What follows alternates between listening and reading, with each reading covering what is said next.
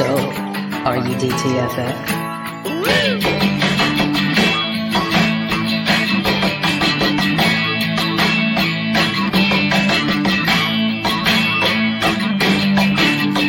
Once again, here is Drinking and Talking Fantasy Football with your hosts, Dustin Lunt and Jake Trowbridge.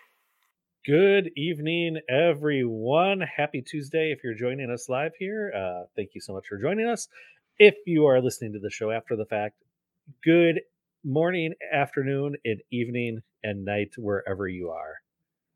Yeah. that What's that? there, Jake? What's that thing that Jim Carrey says in the Truman Show? You know his. Have you ever seen the Truman Show? yeah, wasn't it something like that? I felt That's like it was I very similar. I thought like you were going down that path. I just wanted to make sure we were on the same page, and I Oh, think that we are. absolutely. Okay. then I love Yeah. it. I loved every part about that opening. Yes. For not speaking for a week, we are still on the same page. Don't worry. We've done it. so much time apart. We were talking about our Thanksgiving uh, activities before we hopped on the show. Hope everybody listening out there had an amazing Thanksgiving. Mhm. uh, time. I had a long time uh, in Austin, Texas. If anybody's out there from Austin, your city's beautiful. I was a big fan. I'll probably go back at some point. But I will say, I, I did not watch uh, a ton of football aside from Thanksgiving Day when I did see all three of the games. But Sunday, I did I did miss a little bit, including uh, the majority of the Packers game, which we did not talk about. Dustin, I was at a concert No. for the majority of that thing, got out, went to a bar, caught like the last quarter. This was post Aaron Rodgers injury. hmm So I gotta I gotta know. I feel like we should talk about this a lot more, but what's what do we think? Is this Jordan Love time, Dustin? Well, if you listen to what Aaron Rodgers says, which I no one should, let's just put that out there, be clear. but uh, you know, as long as they're mathematically in it, you know, he wants to play. But I, Whose think- math? Is it his math or like the consensus math? Like is it the math where he's going to do his own research and then determine that he's not actually technically out of the playoffs? Because that could go a whole different way. I don't know, but alls I know is I think with the two injuries, with his thumb that he's been dealing with all season long here, Mm-hmm. and now this rib injury, it's like just just shut him down. Just where we as Packer fans are not going to the playoffs, and even if we were for some ungodly reason able to sneak in, we we wouldn't do anything anyway. It'd be an embarrassment. So It'd I be a would first rather- round elimination uh, for sure. Yeah. And it would just worsen our draft pick for next year. So what Exactly. we- what we and? I'd rather see what we've gotten Jordan Love since we do have to pay him that fifth year option That's right. uh, this offseason. If we do keep him, you know, so I'd kind of like to know if we're going to pay a quarterback, you know, $20 million. Uh, if he's going to be at least halfway decent, as opposed to you to actually like, want to know what your investment looks I know, like? I know, Wow. crazy, crazy. Wow. But that's what I want to happen. Do I think that's what's going to happen? No. I think Rodgers will continue to play and we'll just never know. We're going to go into this off season just full of questions as, as usual. And Just my heart will be broken.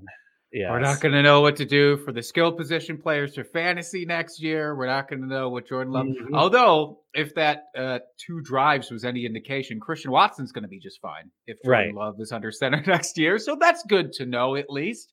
Yeah, I was uh, that- surprised when I woke up on Tuesday morning because I went to bed at halftime. You know, me getting up early for work and all. Sure, So I, I missed I missed all of it, and I was like, "What? Jordan Love played? Actually, looks like he played well." I was like, "What's going on here?"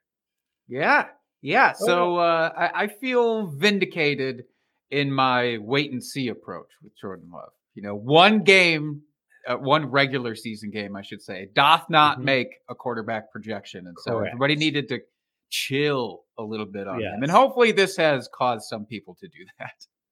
I hope so too. I hope so too. But let's move on.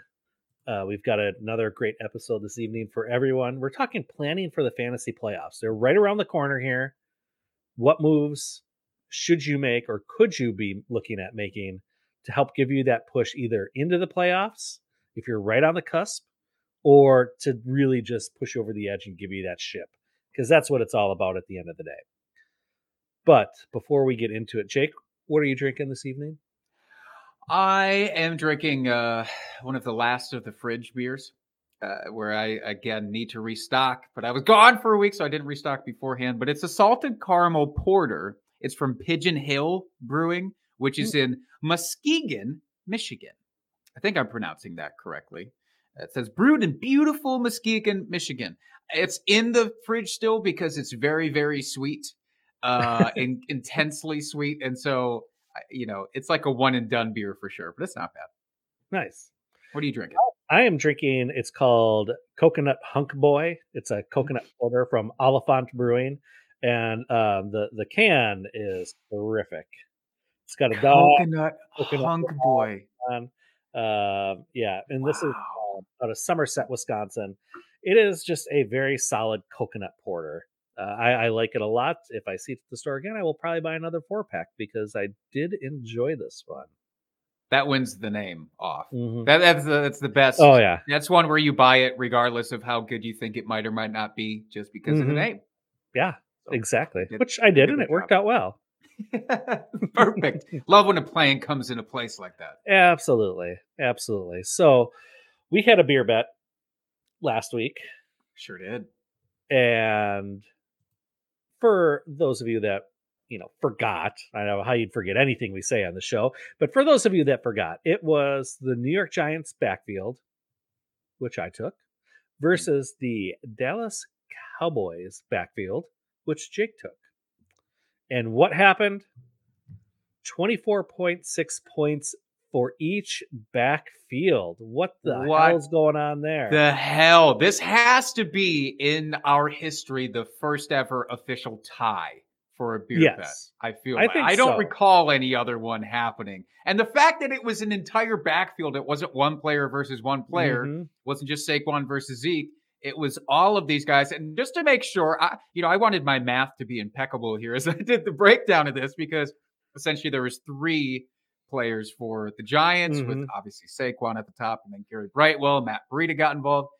And then it was just Zeke and Tony on the other side. But yes, the math holds up. It is a clean tie. So I feel like this is a situation, you know, neither of us needs to do a shot, but I feel like we have to at least cheers on this Oh, thing. I, I, I'm gonna do a shot Are you really? I didn't bring up anything for a shot, Dustin. just because it's a tie. It's just because it's a tie. I'm like, you know what? What the hell? I'm just gonna do a shot anyway.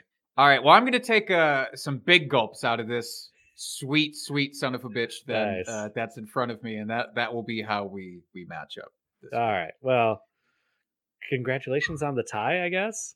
Yeah, we are both uh, fantasy football prognosticators, Slash geniuses. geniuses, and sexy people. Let's throw That's that in there for the tie. All right. Cheers, man. All right. Cheers.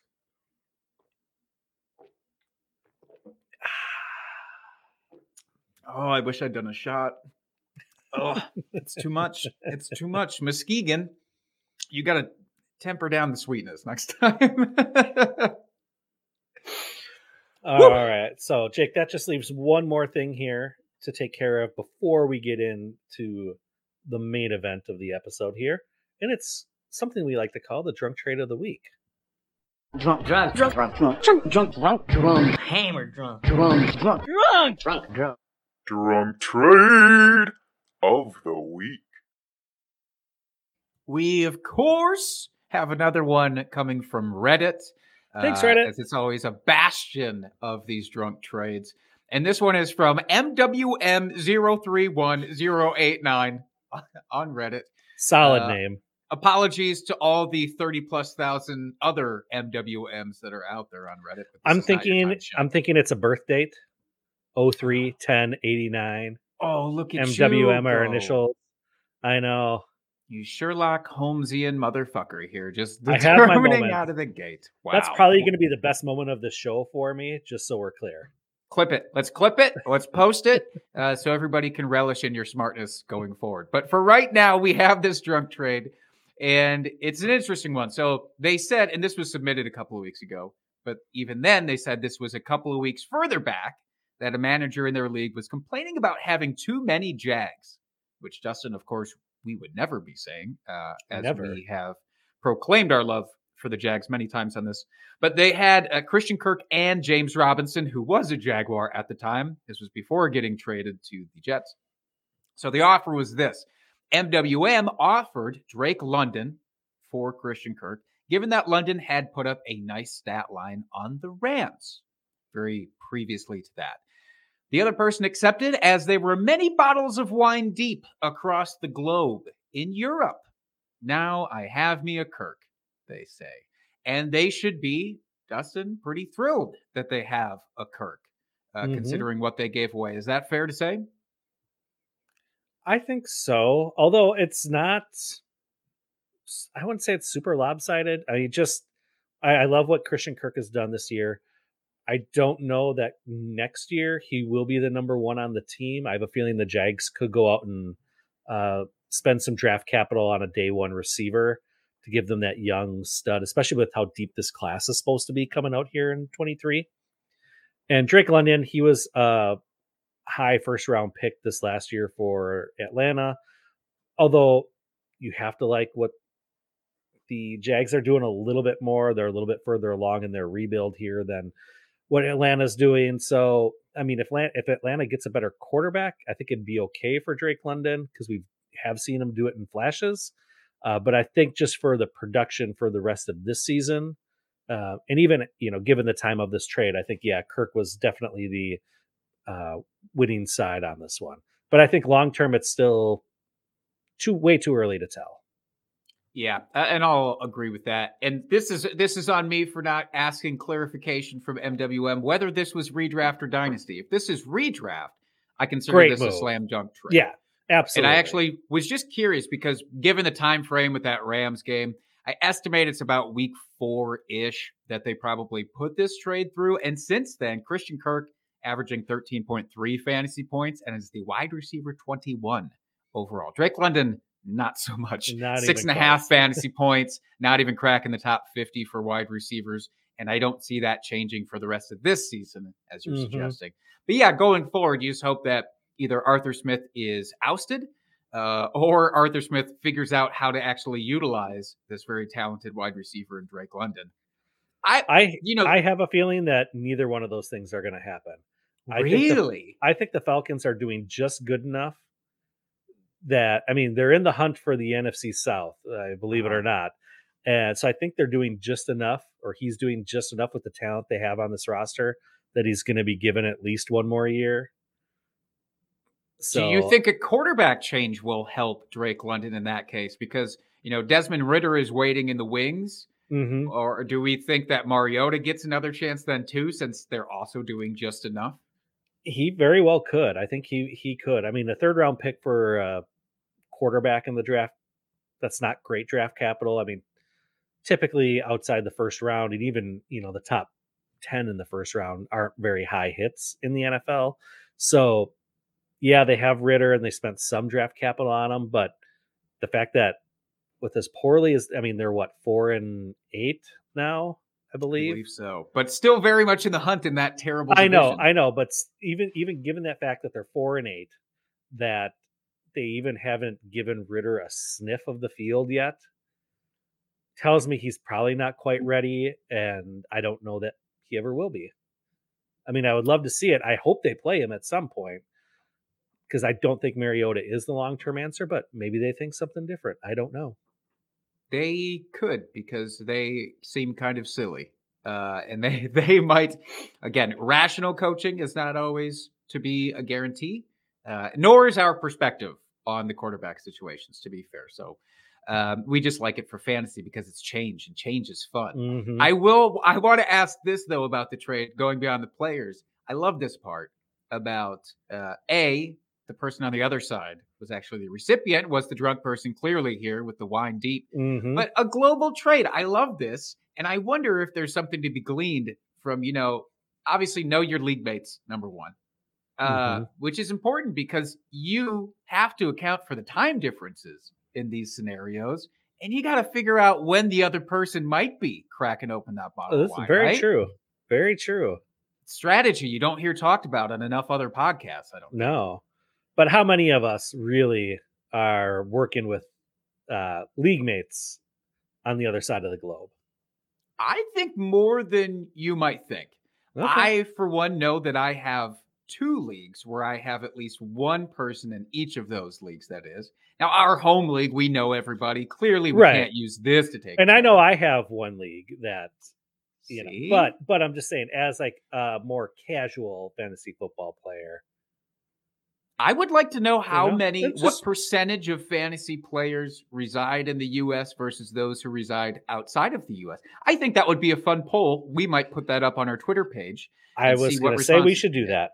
Let's do that because I'm very curious about that. Genuinely, I don't know. I mean, I think I'm not in any fantasy football leagues. Speaking of the World Cup, uh, because I'm a dumb American. But I wonder how many outside, yeah, of the states do participate. So let's throw that up and we'll talk about it next week. Yeah, I think that's a great idea, Jake. Woo. All right, let's get into it here. Our main event planning for the fantasy playoffs. So, I guess, Jake, let's start off. I want to ask you what is just your general strategy this time of year? Say, say you're a borderline, like you're you're hovering in that like sixth playoff spot. Like generally, what are what are you thinking as far as like am I am I really a contender? Like, do I want to make big moves?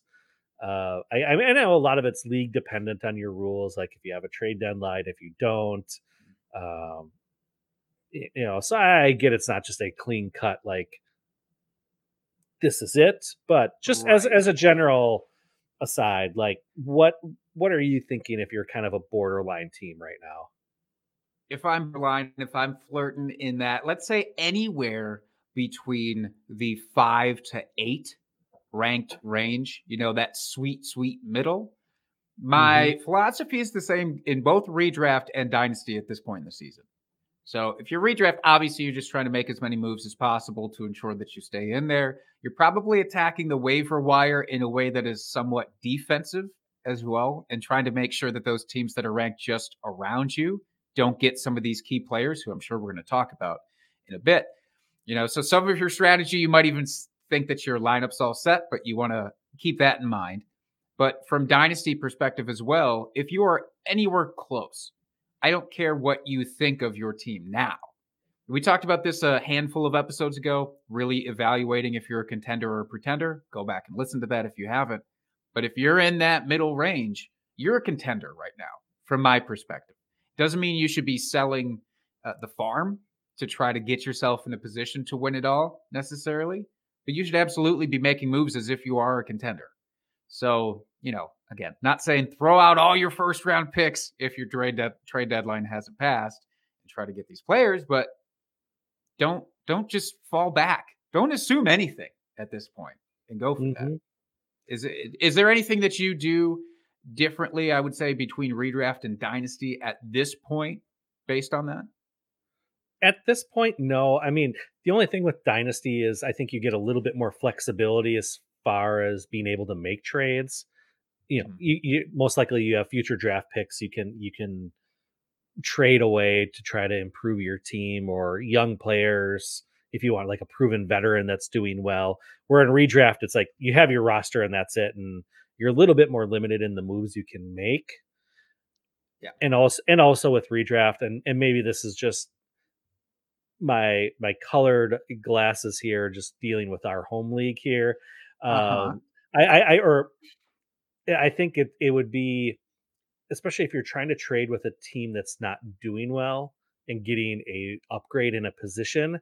I think in home leagues that would be seen as collusion or an unsavory trade because there's Uh-huh. really there's no really no reason for a team that's in last place or not going to make the playoffs to trade away their best players to another team to get nothing in return, essentially. So I, I think for redraft, it's a little bit trickier to pull off trades this time of year. I'm not saying it can't get done, but I think it's you definitely have to be a little bit more creative. Uh, where in Dynasty, I think I mean it's easy to pull off trades. I should say easy, but easier to pull off trades at any given moment. Uh, just dealing with different draft picks and roster construction, and if you're in a rebuild or a retool versus going for the championship, you know there's a lot more facets to to go off of there in Dynasty. Agreed. And this is also the stage the bottom tier teams might already be pretty picked over. You know, those those who are striving for contendership or mm-hmm. are obviously on that path have probably already picked over those teams to a fair amount. People like to be vultures. They see that, you know, one win team or two win team in that dynasty league. I think the majority of their win now assets might be gone. But it doesn't mean that you can't still use those teams. You can use each other, in fact, to make slight upgrades at this point. I don't think there's probably going to be like a league winner sitting there. Maybe. But uh, you can still make some gradual moves.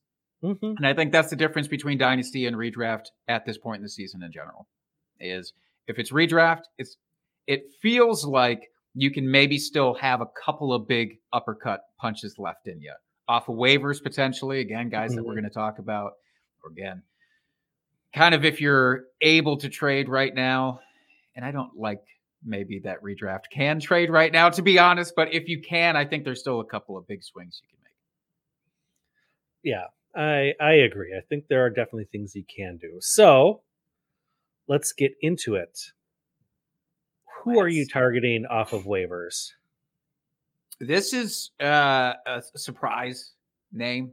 This is, I didn't know this name before this last week. Had no idea who this person was, that they were on an NFL roster. But the Jets have themselves a nice little spark in the backfield by the name of Zonovan Knight. Uh, Michael Carter sprained his ankle. He left that game. James Robinson, we talked about earlier in the drunk trade, who was traded to the Jets, was a healthy scratch this past week. And that allowed Zonovan Knight to get a plenty of action and looks like he's kind of maybe the guy right now. So the Jets had come out and basically said, like, what you know, why did why did he get so much work? And he was getting a fair amount of work even before uh, Michael Carter left. You know, why was he activated ahead of James Robinson, who again you just traded for? And they said basically, we need a spark to this offense. We need a spark in this backfield. So he comes out, puts up about 70 yards uh, rushing, another 34 receiving, and looked really solid. So James Robinson, I don't know what happens next week. If Michael Carter remains injured, I'm sure they'll activate James Robinson, but it feels like a hot hand situation, especially for a team like that, who again desperately needs something in the running game. So I think Zonovan Knight is a kind of blow the rest of your FAAB player. Because uh, I think even if Carter and or Robinson are healthy, he's going to have a pretty significant role, and that's tough to find with running backs right now. You know, besides the obvious folks, uh, maybe you can find a Mike Boone or a Latavius Murray that's more to your liking, but Donovan would be more to mine. Mm-hmm. Yeah, I like that. So one player I think that could help you and and this is a bit and I'm, I'm i'm curious to hear your thoughts on this player here jake just because of the team situation so the player i'm looking at is donovan peoples jones and I, am I'm, I'm looking at um, espn here and he's only rostered in 42% of leagues so chances are he's out there um, and he's quietly had a kind of a solid season here as someone that is not like a top tier wide receiver, uh, with the exception of this last week against um, Tampa Bay. I mean, he's been putting up at least double digit points most weeks here for you. Now, I know the the caveat here is that Deshaun Watson is coming back. All this has been happening with Jacoby Brissett. So, Jake, what are your thoughts with Watson coming back? Do you think how do you see this offense changing and do you still think that would be a good move for someone that isn't really rostered that maybe with Deshaun Watson gives this offense a bolt, a little bolt of lightning, and it kind of raises all fantasy assets on the team. What do you think? It's tough. It's tough to say for sure who Deshaun Watson is going to target primarily in this offense. The assumption would still be Amari Cooper is kind of the main man. It's fine. That makes sense. But there's room in this offense, surprisingly, for two wide receivers. And like you said, DPJ has had prior to last week's bummer game, he had like five games straight with at least 60 yards. I think at least four or five catches in each of those games as well. I don't see that it could possibly be a downgrade unless the rust has just really caught up. I mean, let's be Mhm. honest, Sean Watson has not played in the NFL for quite some time. Almost two years at this point. I don't know that that's being talked about enough, really. I agree. maybe, yeah, maybe he's been practicing on his own or whatever, but like the logistics of his suspension and him sitting out the year prior made it such that he couldn't practice. He was not practicing with the team. So Mhm. that's weird. Uh, and and so I'm cautious to say that this is going to be like a smash for Donovan Peoples Jones, but it's also tough to say, you know, Jacoby Brissett, great NFL quarterback, I believe. I think he's a really good, solid player. But for Mhm. fantasy, you would assume still there will be some uptick from Watson taking over. I just caution that it's going to be like this massive, crazy, awesome escalator to the top for everybody. Mhm. No, I definitely agree with that. I was just more curious to see if you thought that, you know, would this be even even a incremental upgrade for the offense, or you just kind of like, yeah, he's been sitting for two years. I mean, his muscles should be all nice and relaxed, so you shouldn't have any any cramping issues there. But Ba-dum-bum.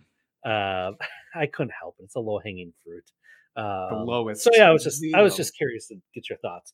Um, But to be fair, I think even without just real quick, even without an upgrade, Donovan Peoples Jones is still a great pickup. I think it was a Mm-hmm. great pickup two weeks ago, as much as he is now. So all right, I right. still do it. So who do you got next? One interesting name that's out there for wide receivers. Uh, we talked about Christian Kirk earlier, but Mhm. Zay Jones is having his own sort of come up. And it's been really impressive to see Zay Jones. I'm just sticking in the Z range, I just realized now. Uh, and let's see how long I can keep that up for the rest of the show. I'm going to guess not long. Uh, but for right now, at least, Zay Jones has been really heavily involved in the Jaguars offense. I would say, you know, it's been hit or miss for most of the season, but the last three or so weeks, he's really started to get some high usage. And unfortunately, that means Marvin Jones has kind of sunk back into the background, which it happens. Uh, but against Baltimore, I mean, the dude had 14 targets and 145 yards. It means he's going to be a hot add on waivers.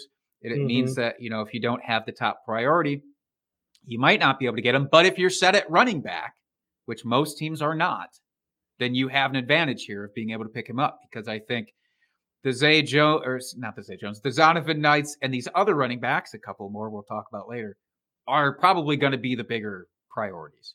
So if Mhm. you're set at running back, Zay Jones looks awesome.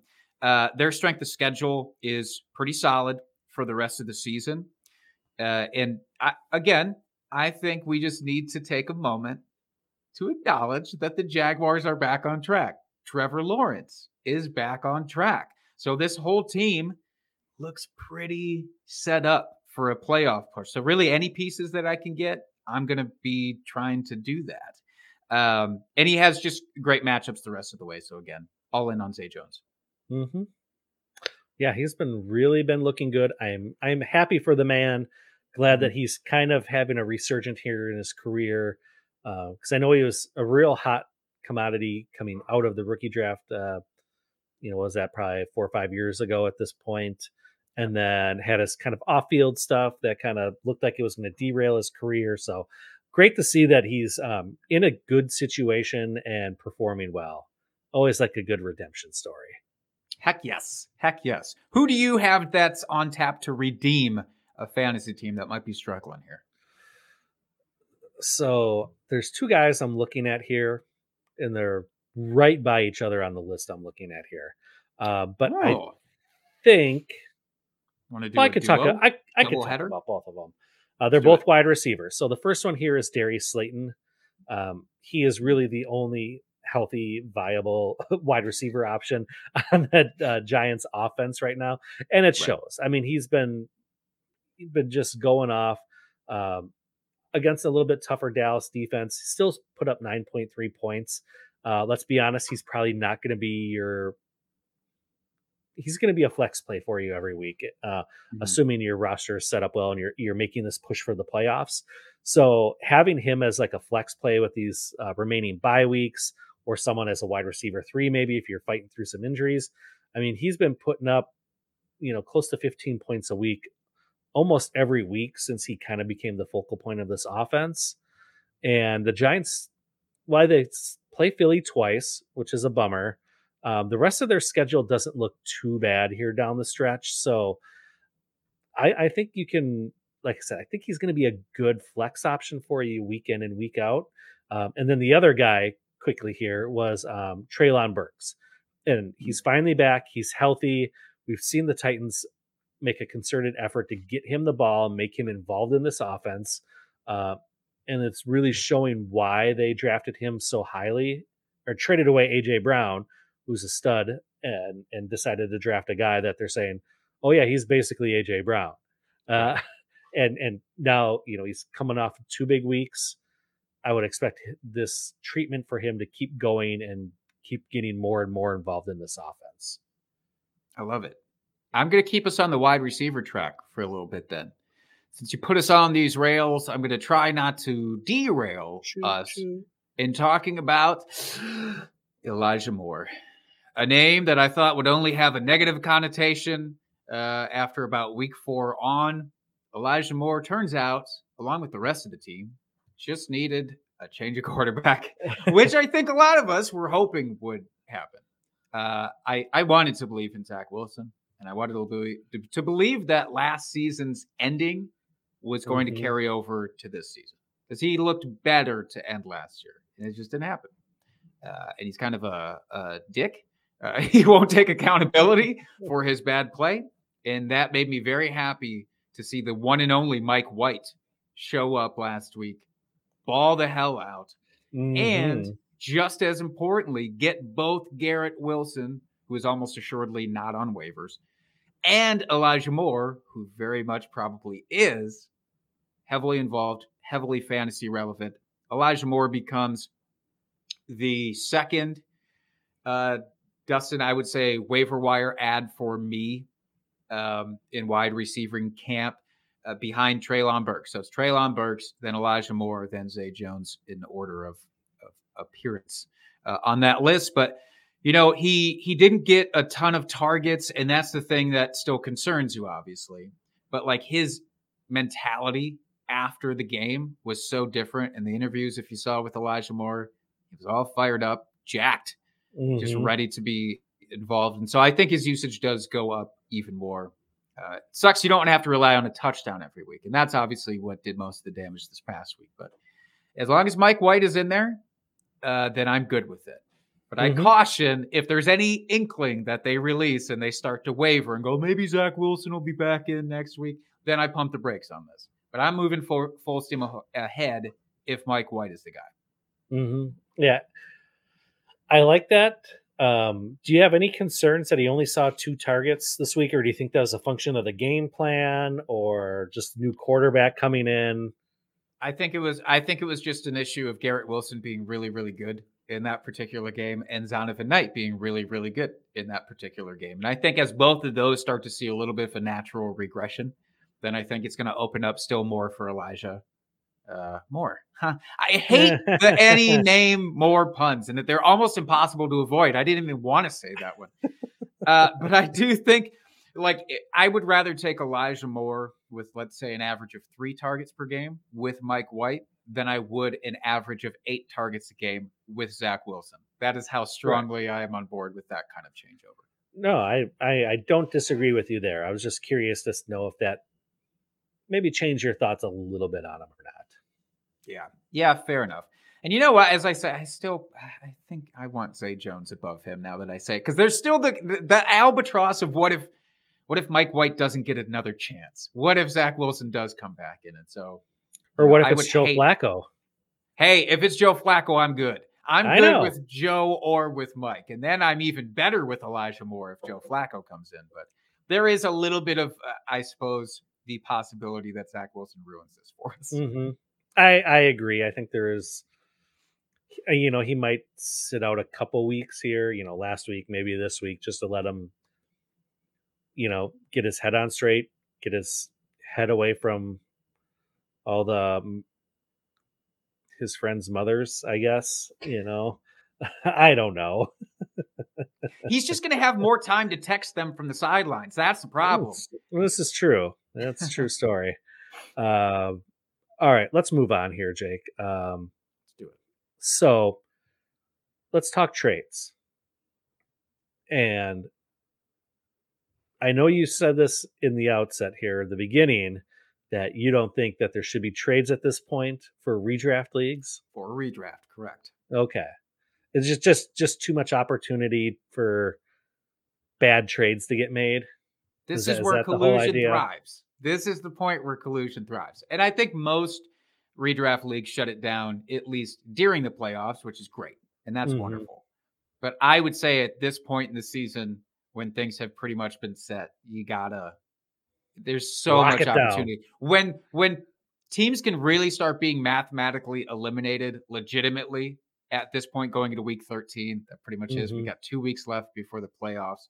There's there's a lot of hinkiness. If and, and you know my stance on vetoes, I hate vetoing. So I don't Right. want to have to use that. Like I just want the everybody be cool model, which I think is involving shutting down Right. Right. But you are pro no trade deadline for dynasty. Correct. That you Alright. trade as long as you want, uh, as much as you want, because those teams that are out of it and eliminated, fine, let them get the better draft pick. I don't care about that as long as they're starting their, you know, best players, good lineup, etc. Mhm. Make the trades. Make as many trades as you want.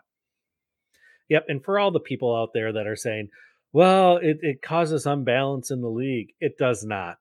It, it doesn't. I mean, we were uh, in, in one of my leagues last year, uh, right before the finals of the playoffs, it was right over Christmas. Uh, there was just a flurry of trades, and I was involved in a big boy one. I mean, just a flurry of trades, and it was, and here we are. I didn't. It's not like there's one super dominant team in our league because they made good trades and the other, you know, hosed over the other teams. No, that's just not how it works. And in Dynasty, there's no incentive to make a bad trade. In redraft, again, that's where collusion comes in, and I understand that. In Dynasty, there's no there's no reason for that. You're still Mhm. trying to better your team for next year if you're out of the playoffs this year. So that's that's some boo hockey, I will say. I don't believe in that. But uh, I, I made, in fact, Dustin, I made a trade very recently. Uh, two weeks ago, Yep. I traded for Josh Jacobs. I just want to give myself a little tiny pat on Oh. the back there. if I can, traded away Michael Carter, and uh, I believe it was a first round pick to make that happen. And then I got back Adam Thielen and Josh Jacobs. And I only Oh, say this Nice. As as a way to, of course, make myself sound so smart. But really, I want to talk about Adam Thielen, who is a part of this trade. Because if we're talking about trade targets in your league, Adam Thielen, I still don't think is a sexy name. No, Would you agree with that? I would concur 100%. And this is somebody that, if he hasn't been picked over by the vultures on your dynasty leagues for that, you know, middling bottom team that doesn't believe they're in the playoffs or is eliminated, Thielen's kind of a great target because his uh, cost cannot be that high. hmm If you had to give up a second round pick for him, I would actually be shocked. I don't think that you have to do that. I think that you can do even a lower pick with some sort of upside youth player thrown in. Whatever the youth of the moment is, because people don't even care. They're just like, well, he's not going to help me this year. He's not going to help me next year, probably. So get him the hell off. And sending, again, a couple of third round picks. Maybe you have one of these uh, younger tight ends that people are interested in. Um, who's the, uh, I'm blanking on his name, the Cardinals, a tight end behind Zach Oh, uh, Why Trent can't I think McBride. Thank you. Thank you. Somebody like that easily, easily gets this thing done. And uh, I, I'm fully with that because we've seen Adam Thielen even when TJ Hockenson got traded there and people thought that it was the death nail for any sort of value. All he does is continue to get targeted. And yeah, he's going to have a couple of downer games. I understand that. But wide receiver is also kind of tough right now. I mean, the Cooper Kupps of the world are gone. There's some high value guys that are gone, and he presents an immediate upgrade and touchdown kind of juju for you. Mhm. So I'm pretty into him. Would you trade for him in in Dynasty at this point if you were a contender? Is there a limit to what you'd give? Uh, if I was a contender, absolutely, I would trade for him because you know he's. I mean, this offense most weeks looks really good. I mean, Mhm. even with the addition of T.J. Hockenson, like their offense is even better. I, I mean, like like he was a piece that they needed uh, to make that offense go. Um, so yeah, I think Thielen is a great choice. He's a hog around the end zone. Um, so yeah, if you're if you're a competing team, I like that move to go after uh, Thielen because I think, yeah, he is not a guy. He's not a sexy name guy. He's an old wide receiver, uh, Uh-huh. but still scoring points. So I, I like that a lot. And just a little sprinkle of fairy dust to transition this one out. He gets Green Bay in week 17, which is your fantasy football championships. That's a matchup that I'm very okay with considering how that defense looks right now. Oof. Oof. Just saying. Just saying. Uh, who's who's one of your trade targets for this time if you're a contender? Um, I I don't know that I have anyone specific in mind. I mean, I'm thinking, you know, with just how volatile the running back situation is, if you could pick up a guy like a Jeff Wilson or uh, someone that's that kind of, you know, RB two, RB three with some upside, I think that's that's a move to make just to shore up your running back room because you never know what can happen, uh, especially with the running backs because it drops off so goddamn fast. So getting a guy that can have the boom weeks like Jeff Wilson, you know, we've seen, I, I think that is a, a savvy move you can make. Yeah, I th- I think if you can't pick up one of these free agent waiver wire guys, uh, again, Zonovan Knight, at Jaylen Warren, if uh, it turns out that Najee Harris is out for an extended amount of time, which it sounds like he will be, uh, if Jaylen Warren is healthy, then he's another guy you could pick up off of waivers. But barring that, I wholeheartedly agree with this concept of targeting that running back that is not so uh, such a superstar. You know that I don't want to at this point in time trade for a Nick Chubb. I don't want to trade for an Austin Ekeler uh, to try to solidify that. I just feel like it's giving away too much at a position where you're not guaranteed to get that benefit next year. But like Mhm. you said, there's these mid tier guys. A James Conner, I think, is a good name to throw in there as well. Somebody who, you know, I don't think anybody's wanting to really hang on to James Conner for next year. He's just he's that he's too volatile. Mhm. And so those types of guys, you're not going to have to break the bank for. Like, but if you want to trade for Isaiah Pacheco right now, you're probably going to have to give up just as much or more to get him, and he's less proven, and I don't think has much necessarily upside. So I'm with you on that one. Uh, a good name, by the way, that fits into that category for me is also David Montgomery. I think David Montgomery is still just the middling. Nobody knows what the hell to do with him Mhm. but he's set up for amazing fantasy success the rest of this year. His matchups are fantastic, and we've seen him do this now. It would be the third year in a row if it happens. Where like after week eight or nine, he just pushes every middling fantasy team to the playoffs and sometimes the championships because he just blows the hell up in the back half of the year. And again, he's literally set up for that exact type of thing right now. The Bears have an amazing strength of schedule for the rest of the way out for the running backs. And again, I don't think you're going to have to give up too much for him. I think a second round pick would probably get that done or close to it. You might have to add a little sweetener into it, but I think that could make it make it uh, a success, a smashing success for you. Mm-hmm. Mm-hmm. All right. Jake, do you have any other advice for our whether you're going for the ship or trying to make the playoffs? Because I'll be honest. I, I mean, if you're close to making the playoffs, make the push because anything can happen. You're I mean, the number one- number one seed could shit the bed and your team can go off. Like anything can happen here. So uh, just making the playoffs. While I know some people are like, I don't want to just make the playoffs and be kind of a middling fantasy team. Uh, But uh, but seriously though, anything can happen when you get in there. I I mean, you see it every every year on Twitter. My team barely scraped in and ended up winning the championship because hey, it happens more than you think. So definitely, if you think you are just going up against some bad beats right now, teams that are worse than you are having, you know, huge bumper weeks and just, you know, nothing you can do about that. You know, make that push. Be honest about it. You know, when we talked about it uh, with our contender pretender episode, you know, be honest about your team. And it's like if you've just had some bad beats, go for just go for it and just hope for the best come playoff time. I fully agree. The time to make those decisions when you're wavering back and forth, uh, am I in, am I out, is past. That's already passed. Mhm. If, if you're mathematically there, make the push. What you benefit from maybe going in and losing, maybe you'll fall back a couple of draft spots for next year's rookie draft. So be it at this point. I at this point I am not trying to be "Oh, I really want the 104 instead of maybe I'm the 107.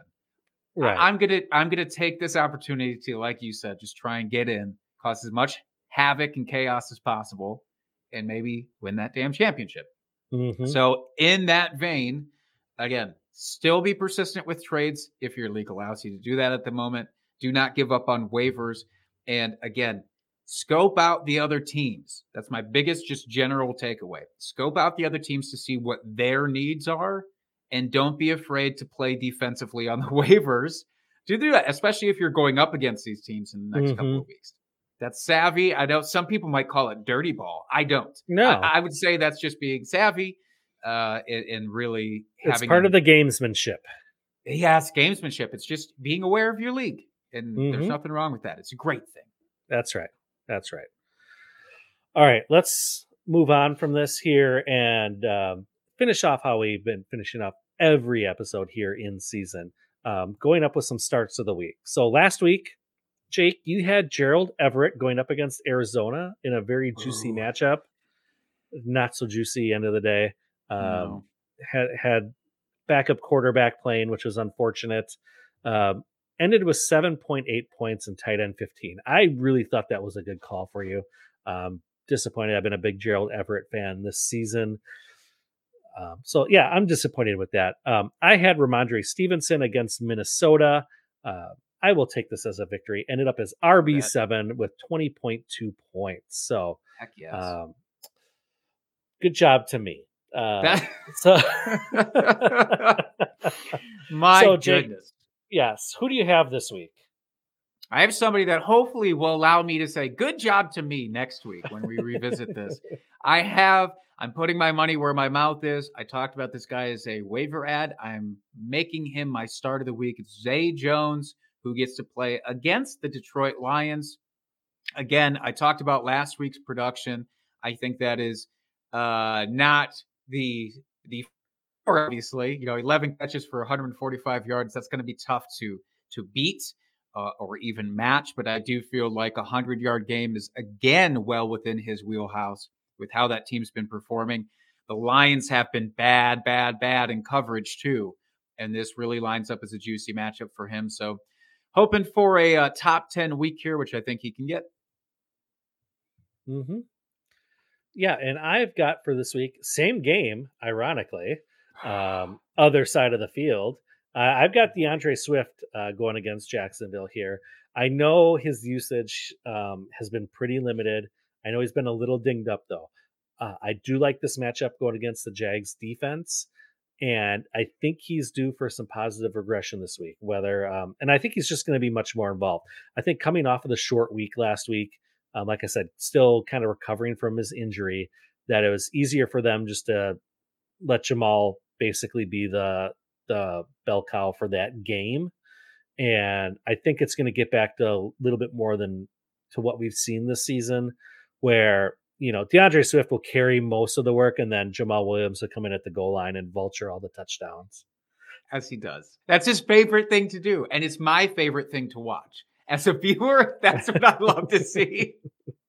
No, Uh, but I, I do think things get back to a little bit more normal, uh, more normal usage for him this week. Hey, eight targets last week. That is a fantastic number for a running back. So I hope you're I hope you're right. But also I hope that Jamaal Williams still scores like three touchdowns. Well, obviously, Obviously. who doesn't like that mermaid? You know, this is an interesting. It, this is maybe one of the first times we've ever done the same game as our starts of the week. Now it's your Mhm. turn to make our our bet, our beer bet, Oh, and our is? process is to do you know within the same game. Now it's up to typically we do positionally and we do the same position. This is an interesting opportunity if you wanted to go that way for the the starts of the week bet, or you could branch us out into something completely different.